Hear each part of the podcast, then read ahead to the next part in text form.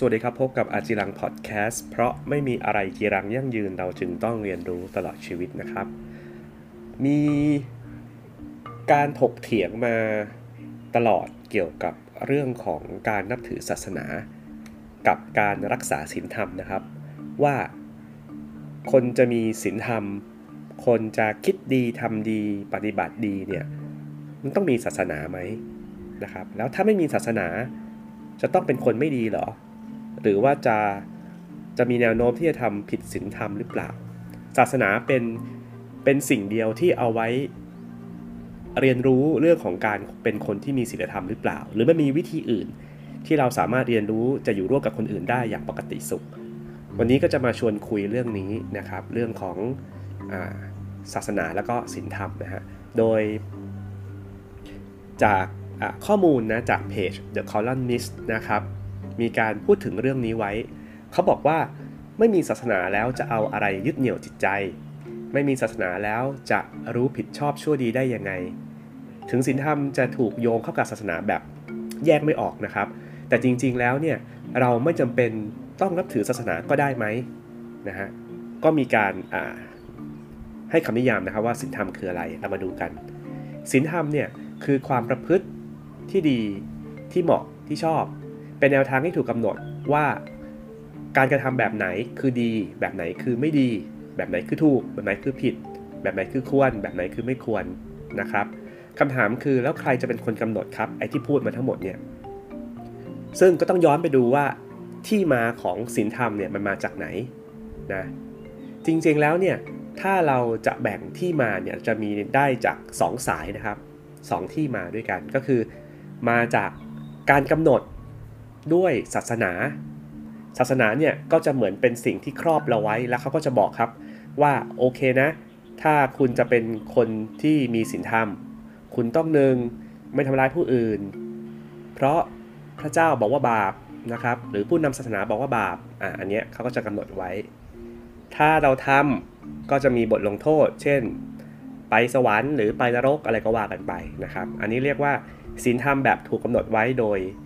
ศาสนานะครับ ส่วนแบบที่2เนี่ยคือศีลธรรมที่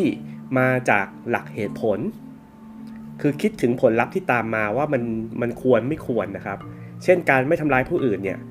ถ้าในมุมมองของแบบที่2เนี่ยมันคือ consequence นะครับหรือผลที่ตามมาว่าถ้าคุณทำร้ายผู้อื่น คุณจะทำให้คนอื่นเนี่ยอยู่ในอันตรายนะครับและมันก็จะเกิดปัญหาตามมา เราก็จะมีโทษถูกจับนะครับ ข้อหาไปทำร้ายคนอื่น สังคมจะมองว่าเราเป็นอันตรายต่อการอยู่ร่วมกับคนอื่นนะดังนั้นการไม่ทำร้ายผู้อื่น จึงเป็นสิ่งที่มีศีลธรรมด้วยหลักของเหตุผลนะครับไม่ได้เกี่ยวกับบุญบาปนะไม่ได้เกี่ยวกับนรกสวรรค์ อันนี้คือแบบที่2นะฮะซึ่งคนที่ไม่นับถือศาสนาครับก็สามารถใช้เวนี้ในการสร้างศีลธรรมให้กับตัวเองได้เหมือนกันนึกออกไหมฮะผมคิดว่ามันเป็นอิสระในการตัดสินใจมากกว่านะครับ คือเราไม่จำเป็นต้องไปเขาเรียกว่าตีตราว่าคนที่ไม่มีศาสนาเนี่ยเป็นคนบาปหรือว่าเป็นคนที่ไม่มีศีลธรรม เพราะว่าศาสนาเนี่ยเป็นแค่วิธีหนึ่งในการที่เราจะมีศีลธรรม ด้วยการยึดหลักธรรมคาสอนที่มันเป็นแพทเทิร์นที่มันมีการระบุไว้อย่างชัดเจนแล้ว แต่ในชีวิตจริงนะครับ เรายังมีอีกหลาย ๆ อย่างด้วยหลักเหตุผลที่เราสามารถยึดและนำไปปฏิบัติในการใช้ชีวิตได้ เช่นหลักมนุษยธรรม นะครับ หลักความเท่าเทียม การเคารพกติกา เคารพความแตกต่าง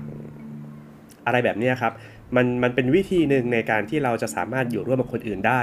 และถือว่าเราก็ขึ้นชื่อว่าเป็นคนที่มีศีลธรรมเหมือนกันด้วยการมีสิ่งเหล่านี้ ดังนั้นไม่ต้องเสียเวลาทะเลาะกันเลยครับว่า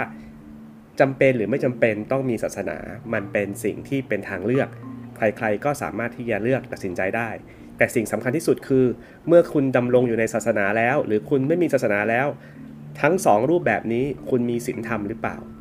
เพราะสุดท้ายแล้วเนี่ยครับเราอยู่ในสังคมเดียวกันที่มีกฎหมายคุ้มครอง มีระเบียบในการปฏิบัติตัวในสังคม ซึ่งสิ่งพวกนี้คือสิ่งที่ทำให้เราทำไม่ใช่ทำใช้ชีวิตได้ อย่างมีความสุขร่วมกับคนอื่น ไม่ไปเบียดเบียนคนอื่นอะไรคนอื่นนะครับ ซึ่งมันถูกระบุไว้ทั้งศาสนา และหลักการใช้ชีวิตอย่างมีเหตุผลนั่นเองนะครับ เพราะฉะนั้นฝากไว้นะครับ เราไม่จำเป็นที่จะต้องไปปรามาสใครหรือว่าไป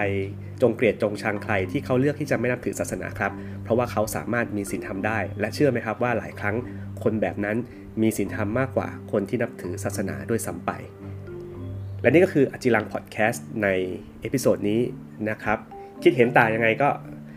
มีโอกาสก็ลองมาพูดคุยกันได้นะครับเดี๋ยว episode หน้าจะเป็นเรื่องอะไรก็ติดตามรับฟังกันนะครับ วันนี้สมควรแก่เวลา